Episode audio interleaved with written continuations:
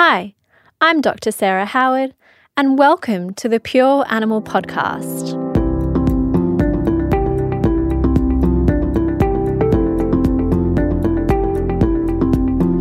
On today's episode, we're talking to Dr. Kathy Cornack on anxiety in dogs and the role of integrative medicine in treatment plans. Kathy graduated from the University of Queensland in 1985 with an honours degree in veterinary science so has been part of the veterinary profession for over 30 years. Since then, she's had a diverse career within the veterinary profession, including clinical practice, research and training, remote area government veterinary officer, and with the RSPCA. Kathy is a certified veterinary acupuncturist and gained her membership in veterinary behaviour in 1999. Kathy is a member of the Integrative Vets Australia group and the AVBIG Behaviour Interest Group. She serves clients interested in an approach focused on natural, complementary, and integrative medicine, with a particular interest in behavioural medicine. Kathy is based in Newcastle in New South Wales. Hello, Kathy, and welcome to the Pure Animal Podcast. Thank you so much for giving up time in what will probably be a very busy day, I imagine. How are you today? Yeah, I'm well. Thank you, Sarah. And I'm so excited to talk to you today about um, an interest of yours, which is in um, behaviour, in particular um, anxiety. Um, but before we jump into the topic that we um, are so excited to discuss, I was just wondering if you're able to share with our listeners um, your background and how you actually came to be a vet and into the field of integrative medicine.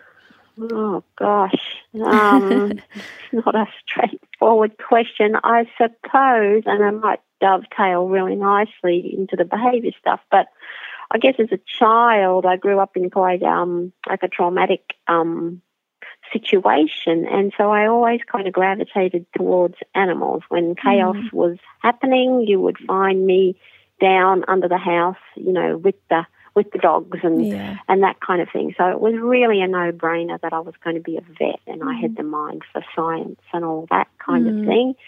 And then integrative medicine just again was one of those things that yeah, I just kind of fell into it um, kind of by no conscious path. Um, I just kind of got interested in it. I guess started one AVA conference when there were a list of talks, and I didn't find any of them particularly interesting. and there was and there was a cattle talk. Um, a cattle guy came out with the acupuncture group, and I went, "Hey, that sounds really mm. interesting. I don't know anything about that." And I went to the lectures, and I went, "Ah." Ah, that sounds really, really interesting. But, you know, it's probably a lot of bullshit and it probably doesn't work.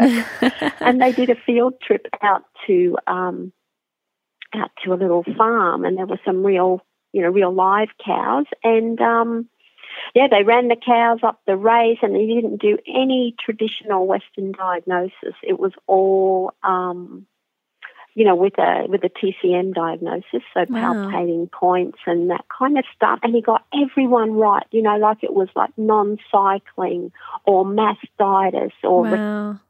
and I was like, wow, yeah. I need to know what is going on with this. And so that prompted me to do the the veterinary acupuncture certification, which was the first thing I got. Mm-hmm. And um, round about the same time as my behaviour membership, Ashley. And um, and then that just kind of lifted the lid on Pandora's box for me. It kind of opened my mind, and I realised that our vet training, our Western vet training, while valuable, is only one particular lens, and mm.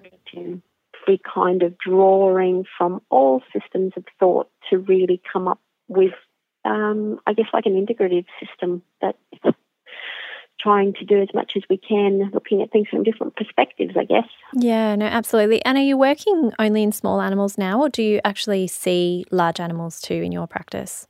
Uh, no, I don't uh, see any farm animals anymore. I okay. used to be in a mixed practice, but it's all small yep. animals these days. Yeah, yeah, which is fairly common with with uh, I find with integrative vets. Um, I don't know. I mean, you probably know more than me. Is there many that are working um, in large animals anymore? Um, I wouldn't know, but less. The majority mm. of us, hmm. yes, are in are in small animals, and I presume that's the same as the figures across the broader AVA and the vet industry. Yeah. You know, most of the work's in smallies. Yeah, and, And- becoming more and more um, as as we as All the the years go on. practices are kind of an endangered species. I, I know. it's It's quite sad. So we we're kind of no different to the greater profession in that respect. Yeah, no, it's, it is quite sad seeing the, the change. I, I grew up on a um, a diet of James Herriot, which is what inspired me to be a vet, and it's so different now. I'm sure that there's still pockets of that that exist um, over the world, but certainly yes, changed I a lot. too uh, grew up on a diet of the James Herriot books, and I they were all paperbacks, and they were absolutely worn out by the time I actually Yeah. made made vet school. And um, but yes, sadly, like the rest of our lives, those those days of a simpler time are, are behind us. Mm. Yeah, but I mean, also um, with those changes, we um, have become so much more advanced in, in what we can offer animals. And um, in particular, with your interest in behaviour, I know that that's just come in leaps and bounds um, over the last sort of couple of decades um, compared to what it used to be. Um, so that sort of leads us to a nice segue into the topic of the day.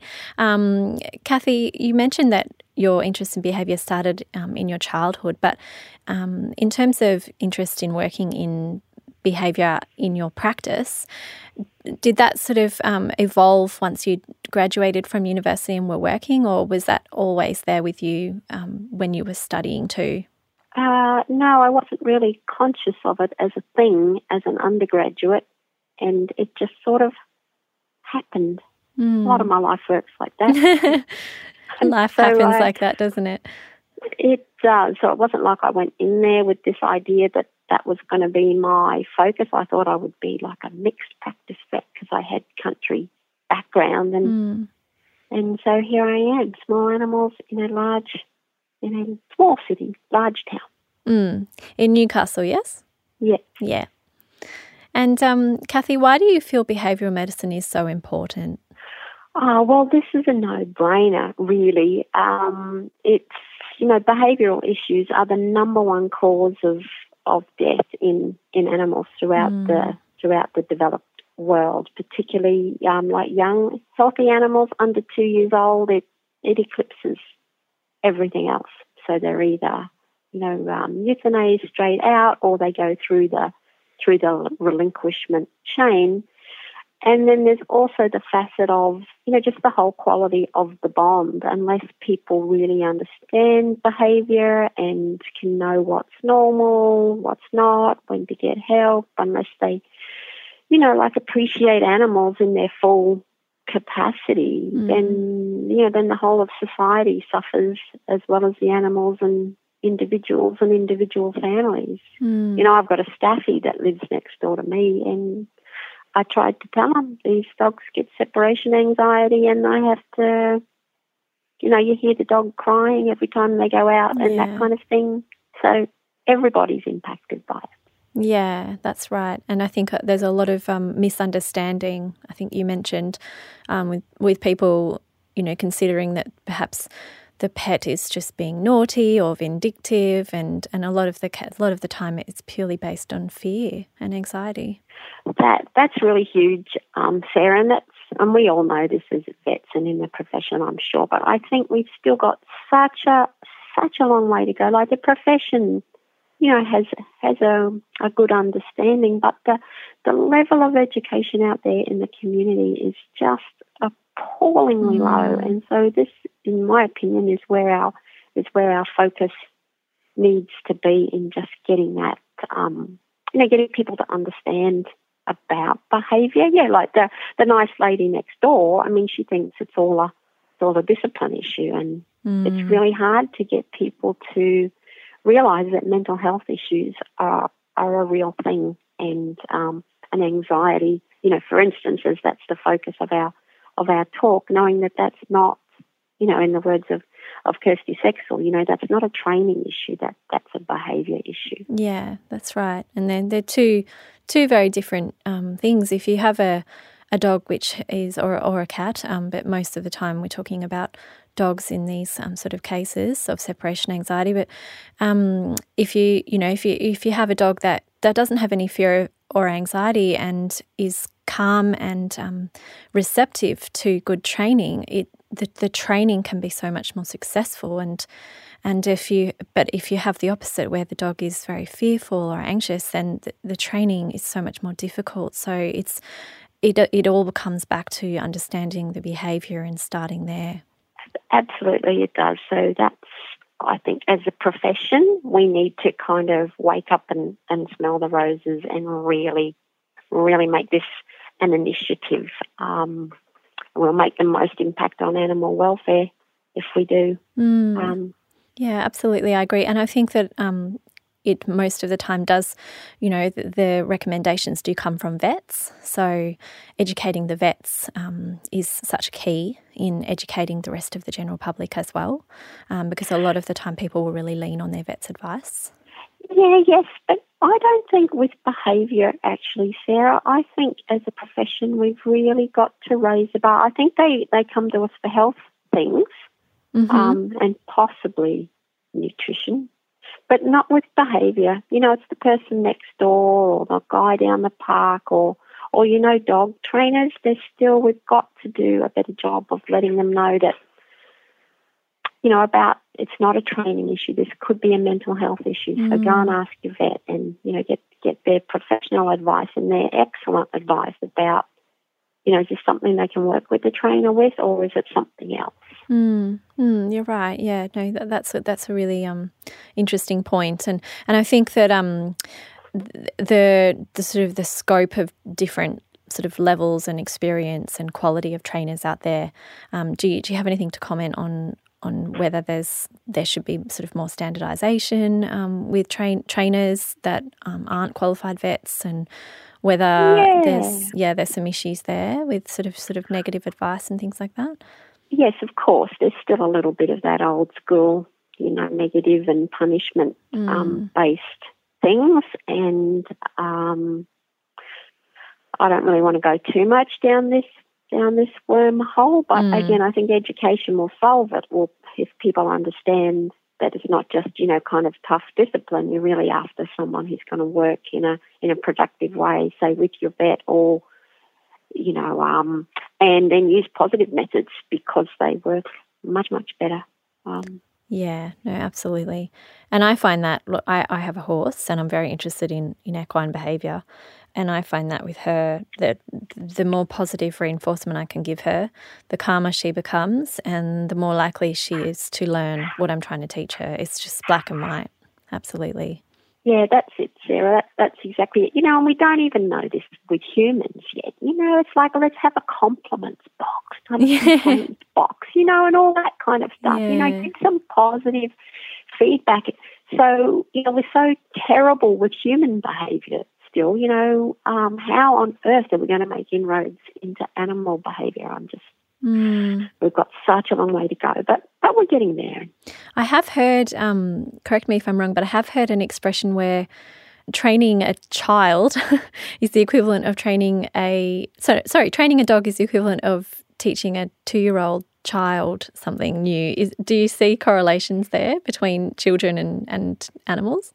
Uh, yeah, there's definitely a correlation. And again, I don't want to get hung up on the on the two-year-old thing, but I think one of the points of the analogy is that we've got to get people to realize that animals are not just simply, you know, simple mechanistic kind of creatures, that whole, you know, several centuries ago Descartesian machine thing, you know, where they're just doing simple reflex stuff. Mm. These guys are intelligent, um, you know, they're outcome driven for their own for their own ends. Mm. Um, so we've really got to start to appreciate that, yes, if even if we can start with the two year old child thing so that people realise, oh gosh, you know, there's a lot of capacity in there. Yeah, yeah, absolutely. That's, that's, what we've got to get people to realise that. Yeah, that no, I agree. So, Kathy, do you um, do you see sort of more and more behavioural cases in practice? Do you, do you feel that they're increasing, and and if so, sort of why might this might why this might be?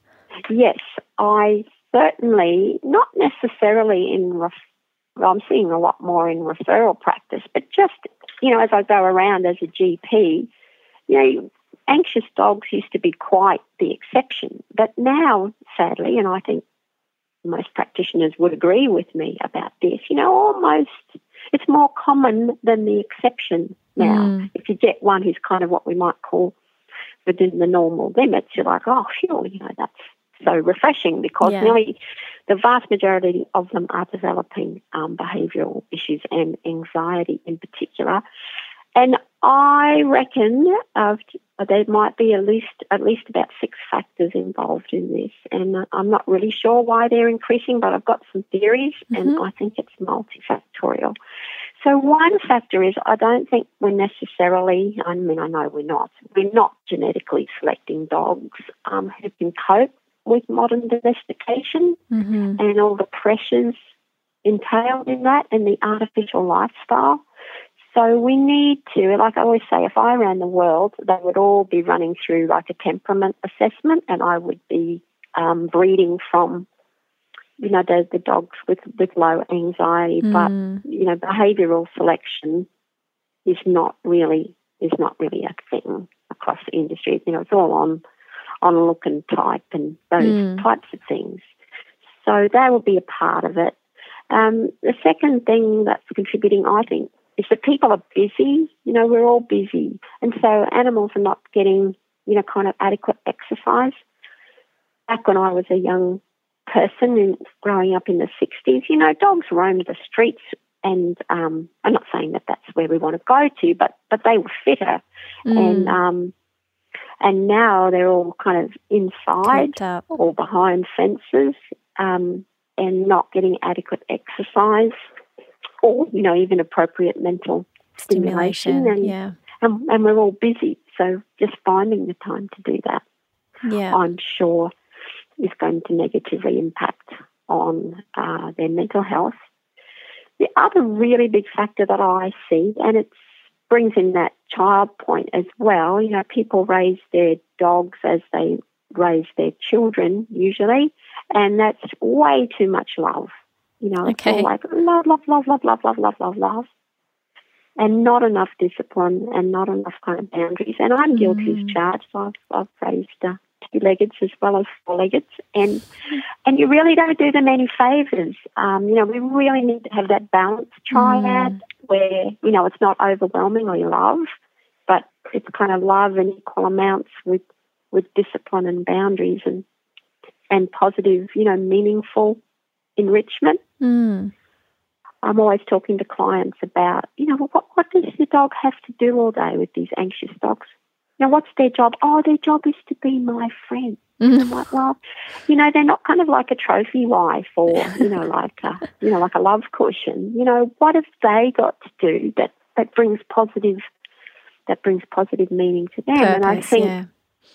I think this is huge because, you know, more and more we're seeing people estranged from their families, and um, you know whether that's just geographically or because of you know some other thing. And so a lot of it comes down to the spotlight of love and focus on the dog, and um, you know, and they get off on the dog's neediness and that kind of thing. Mm. So we've got to really look into that, trying to get those you know the balance in a relationship right because too much love doesn't breed good good mental health for any of us. Mm. Yeah, no, I agree. It's an interesting point. Yeah, I see that. I see that a lot, um, and I talk about that when I can with people who look like they might be receptive mm-hmm. to that. Have to be careful with that one. um, often I think around at the edges on that. Um, other one is, you know, there's a lot of fear. We live in this age of the internet and whatnot. And um, there's a lot of, and the, you look at the election campaign, you know, everything runs on fear, scary, scary, ooh, ooh. Mm. And this is coming over into the behavioural um, sphere as well. Um, so people are frightened to do things. For instance, as a natural leaning vet, I'm all about chewing bones because, mm-hmm.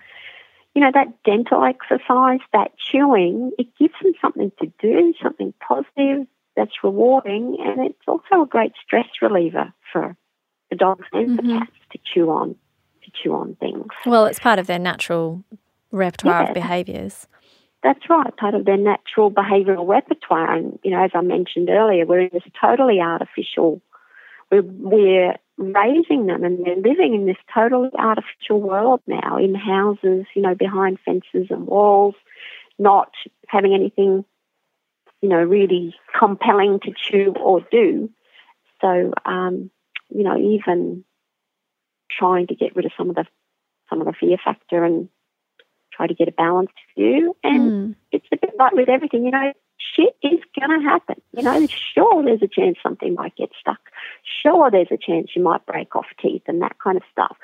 But it's all about finding a balanced mm. view, in my opinion. Mm-hmm. Um, for all of us in our lives, we can't live in this little cotton wool kind of shoebox. Mm. Um, just being afraid that something might happen. Yeah, you can't protect yourself against absolutely everything.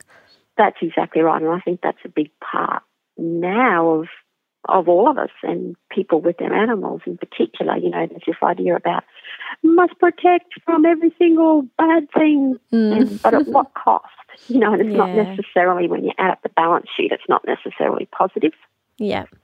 So another one of my thoughts about why they might be increasing is um, that if you look at things through a natural health lens, which I do as a as a flag carrying integrative vet, um, but through the natural health lens, you know, and I don't know if it's out in the mainstream, it might be, but certainly in some of these other ways of thinking that I think we're probably seeing like genetic changes or mm. epigenetic changes. Mm-hmm. And I mm-hmm. think that our dogs and our cats are like the canary in the coal mine with that. Mm, that's interesting. And as we get a heavily contaminated environment, you know, with more pollutants and chemicals, yeah. and even on diets you know, long term diets of processed food.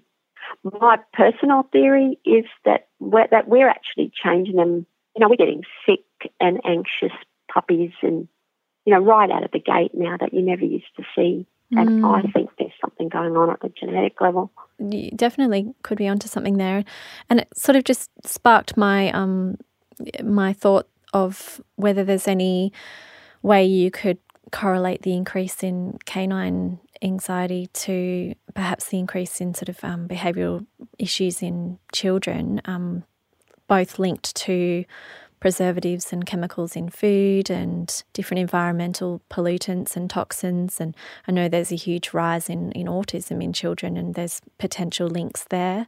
I wonder if it's sort of along the same school of thought with pets. Yeah, I think I think we probably find that it that welfare, and that's why I kind of I like the you know a dog is like a two year old analogy, not so much taking that literally, but just as you know kind of like a lens for comparison. Mm. And I think whatever's going on in people, we know the same things are going on in our animals. Mm. Um, and then I think the final thing that's possibly contributing to it, which we've already kind of touched on, is you know the lack of education about yeah. about mental health and even understanding what's normal behaviour. You know, hmm. this idea about, you know, that all animals can be aggressive. You know, you still get that languaging, oh, he's not an aggressive dog. It's kind of like, well, everybody and everything can be aggressive. Yeah. Um, we all get anxious from time to time, but is this, you know, kind of out of clinical limits, mm. or um, or is it something pathological? So just that, yeah, that's just that lack of. So I think it's increasing, as we've said, because unless you're aware of it, you can be unwittingly, you know, kind of making it worse or yeah. not making it better. Yeah, no, absolutely. I think that there are some really valid points, and it certainly um, has has broadened my perspective on, on on why behavioural cases might be increasing. So, thank you for that, Kathy. That was really really thorough. And you, I know you've discussed um, the sort of poor education of quite a lot of vets and the general public. Um, do you feel that the general public um, are poorly educated about behaviour in sort of in the um, context of pets having mental health issues and whether they sort of don't actually see mental health issues as a, a real thing in pets? Um, I know that it's certainly getting a lot of of the limelight in people, but um, certainly, sort of considering an animal having a mental health issue, I know would be um, quite a strange concept for a lot of people. Are you able to comment on that? Yes, I think people don't. People don't. They. I don't think I've met a single client who you know, when you tell them, I think the dog's got a clinical anxiety issue.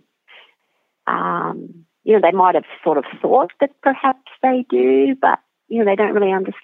They're kind of relieved in a way to know that, wow, so this same stuff happens in dogs um, as for us. And, you know, there's still that thing about people uh, do not come forward for help with behavioural things because they, they think that they caused it. So they think they get, um, you know, like someone out to have a look at the behaviour and they think that they're going to be judged mm. and that they're mm. going to be judged negatively and that it's something they've done, they've caused mm. it. Mm. So they don't understand that, that there is a whole spectrum of mental health issues in animals, the same as, as in humans, and, and that they didn't cause it.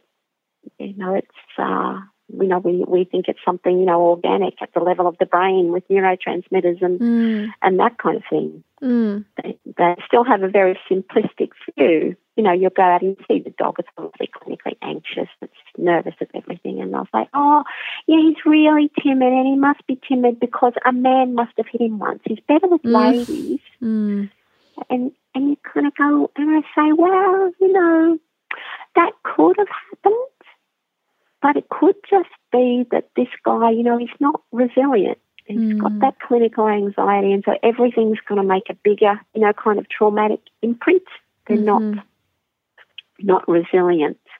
And I think a lot of people um, get off on this idea of rescuing. You know, they all want to be the hero and, and come in and rescue the abused dog. And that sort of has become the narrative mm. um, rather than a broader narrative about what's really going on. And I'm not saying abuse doesn't happen. It does, but we need to incorporate the larger narrative into the rescue story because mm. we know most of the dogs that show up at, at rescue organisations um, have mental health issues. Mm.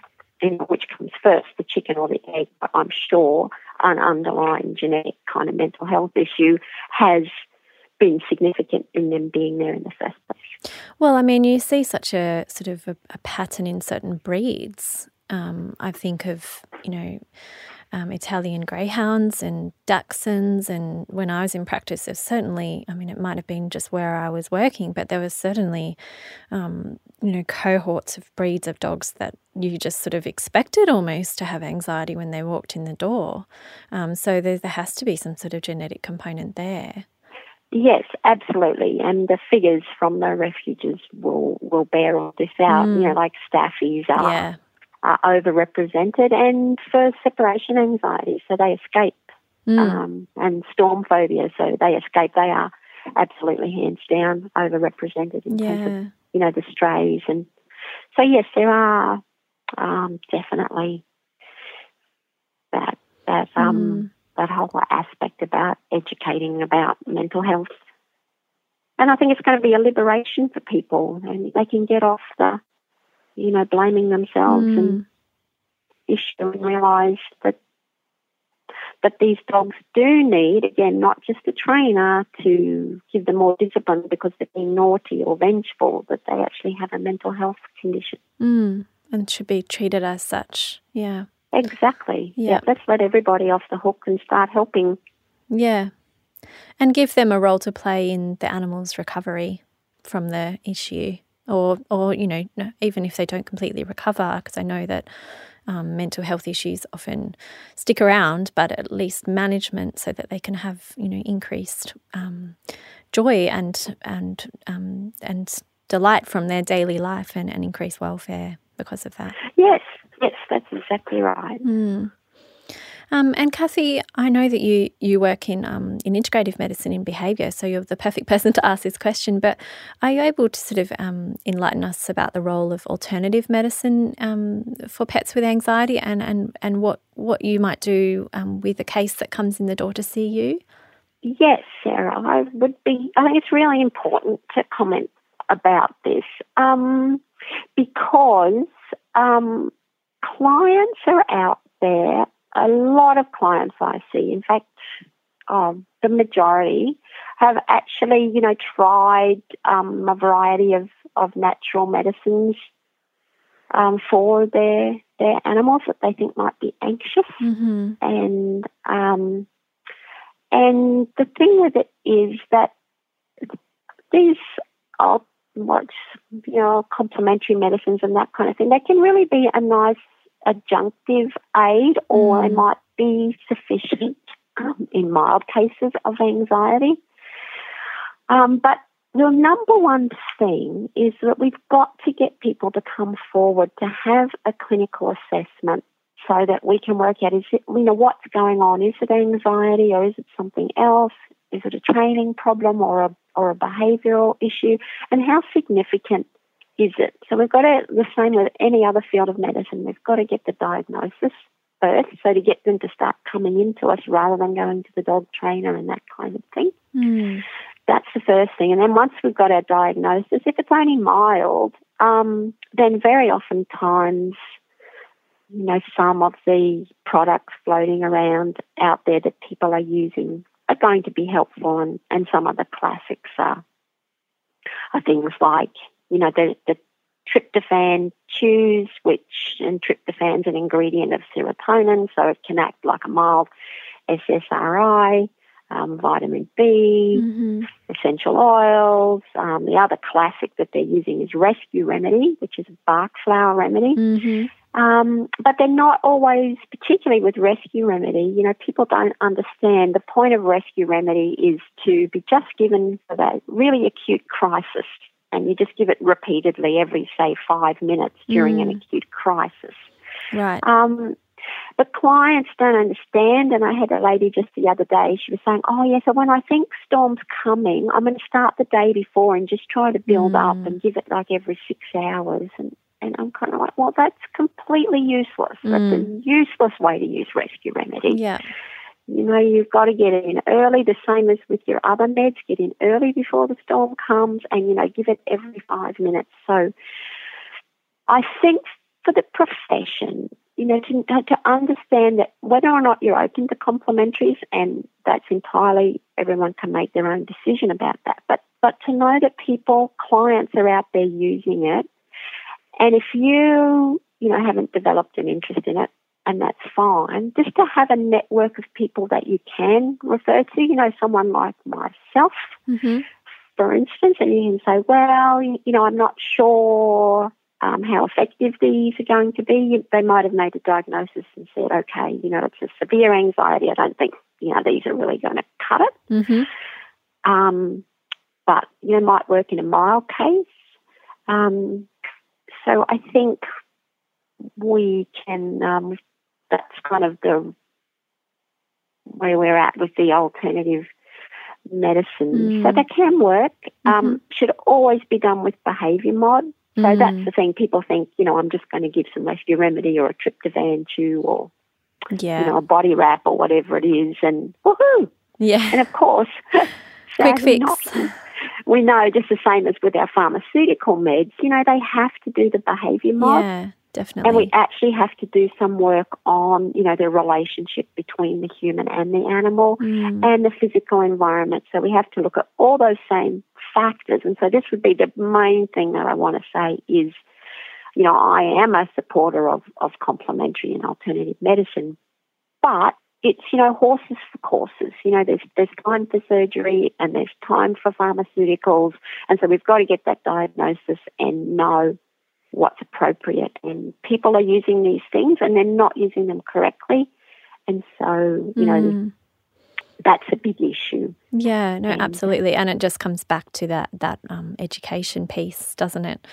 Whether you're trying to educate, you know, at a grassroots level, um, going straight to the consumers, or, or educating the vets, and probably largely both, and, and anyone and everyone in between um, could benefit. Yes, that's right. I think at every level we've got to. And and the other thing that, that we've sort of touched on already, but that applies here when we're talking about alternative medicines for anxiety is there's a lot of stigma still about mental health Mm. and a lot of stigma around using, you know, the pharmaceutical meds Mm. for behavioural Yes. cases and just about every client I encounter, and whether they're naturally leaning or not, they're very resistant about this idea of starting them on pharmaceutical meds, mm. and this mm. has been known in the profession for a long time. Yeah. You know, like if if you've got diabetes, then you know it's okay to need insulin, but if you've got a mental health condition, oh goodness me, stigma, stigma. Mm. You know, I, I found that every all the time in practice. Yeah. The idea of putting an animal on Prozac was just shock horror to some people. Exactly. So we've still got a long way to go, and the more that we make inroads, you know, in human medicine and, and talking about mental health and talking about meds, the more that this is going to flow through to our animals. And um, so the uh, so with the so this is why they gravitate to the alternative medicines, I think, because it's like oh, mm, it's a stepping stone. You know, the other's too stigmatizing, yeah. too scary. Um, and there is so there is the stigma and there's a lack of understanding. The other thing I find is, you know, when you do kind of have that relationship with them and you do say, well, you know, I think it's time to try some Prozac or whatever it happens to be, they the number one question I'm sure everyone else working in behaviour will get this as well is, oh, but I don't I don't want it to change his personality. Yeah. Yeah. You would get that too, hey, yeah. when you're in practice. People yeah. saying, "Oh my God, it's going to be a sedative. They're going to be dopey the whole out." Time. Yeah. and you have to say to them, "It's probably the probably what's more likely to happen is you're going to come back and tell me it didn't do anything mm. because I'm going to start really, really low and titrate up." And um, so they really have a lack of understanding and a lack of education about how about how the pharmaceutical meds work and that you know they're not you're going to turn them into a sedated zombie. Mm. Mm. and, and, you, sounds like you relate to that as well, Sarah, from your time in practice. So, yeah. Well, I yeah, I used to work in an area of Sydney um, where every second dog came in was anxious. Um, it was in the eastern yeah. suburbs. Yeah, and we did have quite a lot of patients that did end up on pharmaceuticals. Um, yes. But there, there certainly was um, from from a lot of clients a lot of fear around, you know, whether they were sort of being con- considered to, you know, being unethical almost, drugging their animal to try and calm yes. it down because they couldn't cope with the behaviour. And yeah, there's there's a lot of issues there. That's right. It's a, there's a lot of stuff to unpack in mm. behavioural medicine. That's what makes it a really interesting field. Mm. I'm actually totally addicted, but it's, so, but it's, totally frustrating. But it's very rewarding if you yeah. can, you know, if you can walk through all these layers and blocks to get to get people to get the light bulb moment. Mm then it's very rewarding. Yeah, that, that's certainly what I saw in practice. Um, and that's definitely one of the challenges with behavioural medicine for sure. But what are some of the other main challenges that you find um, you face when you, you have a behavioural case? Um, well, I think we've we've largely touched on them, but probably the main challenge is because there's that stigma around behaviour and people are guilty. They think that you're going to tell them that they caused it. Mm. They stay underground a lot of time until it's really, really severe and they're kind of, you know, at their wits' end. And that behavioural change is really difficult for animals mm. or for ourselves. And so one of the main cha- challenges is getting people to realize that change is not going to happen overnight. Like even if they go to pharmaceutical meds, um, if something's been two or four or eight years in the making, it's going to take some time, you know, to wind that back. Mm. And so that's one of the main challenges is getting people to come forward early so that we've got the best chance of helping them before they're totally you know, I'm just going to have to relinquish them, or yeah, you know, they've, they've sort of got gone, severe mental health yeah. issues. So I'd say that's and sort of just so that would be the one thing, getting them to come forward early, mm-hmm. and then just building that that that trust and rapport, and knowing that it's not going to happen overnight. That's the hardest thing. You know, you put a dog on antibiotics for a skin rash or something, or Apoquel or something, you know, and they can see they can see a change fairly quickly. Mm but you put them on your, your psychotropic meds, and it, mean, it might take weeks, and mm. then you've mm. still got all the behaviour mod to, to yeah. work your way through. So the big challenge is to realise that the behaviour doesn't develop in a vacuum, nor does it disappear, you know, mm. kind of overnight. Mm. And you've got to bust all those barriers. And, and then if we're using complementaries, just to let them know, you know, they'll come in and they'll say, oh, you know, I tried the, the this or that, but it didn't work. And then, like I said, I'll talk to them, well, how did you use it and what did you do? And it's like, well, it's not that it's not working. It's just that you're trying to put out a fire with a thimble. Yeah. And, um, you know, and often if people, you know, want to layer up with the natural products, which which I'm all for, like if we can get them there that way, we can. But they have to realise you're probably going to have to use six or eight of them as well as all your behaviour mod, Mm. because you'll often get like a faster result with your, you know, pharmacy psychotropics. And do you find that you can often wean them off a pharmaceutical and if they are still struggling with a milder form of anxiety, um, you've you've implemented the behavioural modification, the environmental changes, and worked on the relationship between the pet and the owner. Do you find that you can often wean them off the pharmaceutical and maintain them on some sort of um, herbal or um, natural supplement thereafter? Yeah, you, you can sometimes, and it really depends on the client and the Mm. case. Um, so that definitely happens sometimes. Other times, you know, once people have tried the, the psychotropics, they go, oh, wow, you know, it really makes a big difference and everybody's a lot happier. So then very often, a lot of them just decide, you know what, this is working. I'm going to stay with it. Mm.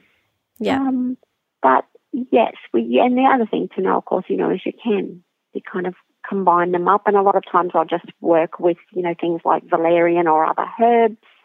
Um, but as long as people realise it's not if you're using the complementaries, even in a moderate case. Um, you know, you're going to have to layer. They're going to have to do lots and lots of things, and they're going to have to be very committed to their behaviour mod. Mm. And that And most- actually, sorry, you go, Kathy. Oh, I was going to say, mm, I think everyone working in behaviour would say the same. It's like mm, it's very difficult to get clients committed to behaviour mod. It's a lot of work, Mm. low rewards, and that's always the rate limiting factor. Yeah, and that actually brings me to my next question, which is how do you achieve good client adherence um, in these cases? It must be so challenging. Yeah, it's challenging for all of us in the behaviour space, and um, I'm always interested to hear what other practitioners have found. Um, I don't know that I have any magic skills or, or tips or but I would say it comes down to education, doesn't it? I mean, really listening to your client and getting into their space and saying, you know, it must be just so hard living with, you know, um, fuzzy and, um, yep. And just to know that, that you didn't cause it, you know, this is just how they are, Mm. how they've been born, impacted on by experiences that they've had. So really, I guess become a support and an ally for them, and not you know try to help them get rid of that that guilt and that Mm. and that causation. And a bit like in our behaviour mod plans, you know, you want to set them up for success. So make it easy for them to do the right thing. Yeah. And so that is, you know, with regular with regular support, I usually try to at that first visit say, you know, well, it's going to take. They usually think, you know, they'll just have one big consultation and then it'll all be over. And I'm like, you know, we have to commit to getting together every month, Mm. you know, for say a year or two years, and working with a good um, behavioural trainer as well. hmm And so that tends to weed most of them out. So you've got to get those clients who are committed to go the long The term. long haul. Yep. Yep, and who have the resources, time, and or financial. Yeah. So it, it does make it difficult. And I think other practitioners working in that this space would know. I think we get very few out of all the people that come to see us. You get very few that actually follow it through and have a good result. At least I do. If others are getting better results, I'd love to know how you do it. Um, and you do get a few who go through, and it's like the most satisfying thing. And they said, "I did what you told me," and And it worked. you know, I've given it 12 months and oh, we can't thank you enough. It's so Yeah. much better. That's lovely. And I think some of it too is knowing that sometimes some of these animals, so I guess, yeah, kind of my final tip bit I could say about that is that let people know, you know, we've also got this attitude in this privileged, affluent time that we're all living in, you know, is that we can fix everything. Mm. And sometimes actually we can't fix everything. You know, there's some that are severe and are really not cut out to live in this artificial world we've Mm. created for them. hmm And to know that to fail, failed so called, is okay. Mm. Yeah. I have, and they just stand out to me in my memory, a very, very brave young couple who adopted a rescue dog and he had all manner of issues and they were so committed. We did 18 months and they threw everything at it. But then in the end, he was still a risk to their small children Mm. and they didn't want to do what everyone else does. It's just because nobody can bear the thought of, you know, the animal dying Mm. That these animals just pass through rescue organisations. So these young couple, and they are such the exception, and I was so proud. They actually made the hard decision to go ahead with the euthanasia, and we did a Mm. home euthanasia, and the animal wasn't stressed. And, Mm. and so the other part of this is you've got to realise that we can't fix them all, and sometimes, you know, the best outcome is a stress-free euthanasia. Let Yeah. that animal go. And then getting back to my first point, go and get another one who's better suited for what you want. And then Yeah. hopefully we can start getting a pool of animals kind of circulating through who, who are going to be like a positive benefit Yeah. to Yeah. everybody and not be adding to everybody's cumulative stress. Yeah. That sounds like a wonderful world. we can dare to dream. But that's kind of my vision for behaviour, I guess. Yeah. That that's where I'd like to see us heading. Yeah, and look, it, it will take time, but with people like you on board and being the advocate for these changes, and hopefully we'll start to see more movement. We can hope, yes. So, Well, Kathy, we're sort of coming to the end of our time together today. Um, I just was wondering before we go whether you're able to share with our listeners where they can find you and your practice. uh, sure. So I'm based in Newcastle, New South Wales, and um, so you'll find me online Mhm. at um, holisticvets.com.au. Great. Well, look, thank you so much for your time today. I've really enjoyed our conversation. It's been very insightful and a really nice, different um, angle um, on on how to manage anxiety and some of the sort of bigger, broader issues that we need to tackle as an industry. Um, I've I've really enjoyed our chat, and I hope that you'll come back again soon. But but just before we go, Kathy, you've dropped a lot of pearls of wisdom already. but are you able to leave our listeners with one final pearl of wisdom to close the interview? Gosh, Sarah, that's tough. But I would say what really upsets me is this kind of division between the industry, you know, kind of between so called conventional vets and integrative vets. And mm. I'd just like, you know, everybody to just know we're all on the same side. You know, we're all in this profession, heaven knows, not for the remuneration. we, you know, we're in it because we want to make a positive difference to the lives of people and animals. So, whatever we can do, let's just work together. Um, you know, even the, let's just sort of work together and tackle the issues. And if you're not sure about something, go and find a, know, refer them on to a colleague who can maybe help them a little bit more Mm. than you can, rather than standing in it in our in our fear and. You know, kind And of pride. not, not not advancing the cause, I guess. Yeah, yeah. No, There's no enemies. We're all, we're all friends and we're all part of the one wonderful profession. that's it. And everyone has um, has animals and people um, at the forefront at the end of the day, or they should do if they, they became a vet. Um, well, that's a really nice note to end on, Kathy. And thank you again. I'm sure that you've got a busy day ahead, um, and we'll, we'll catch up with you again soon. Oh, my absolute pleasure, Sarah. Thank you so much for asking me. This is the Pure Animal Podcast, and I'm Dr. Sarah Howard. If you enjoyed today's podcast, you can leave us a rating and review on iTunes.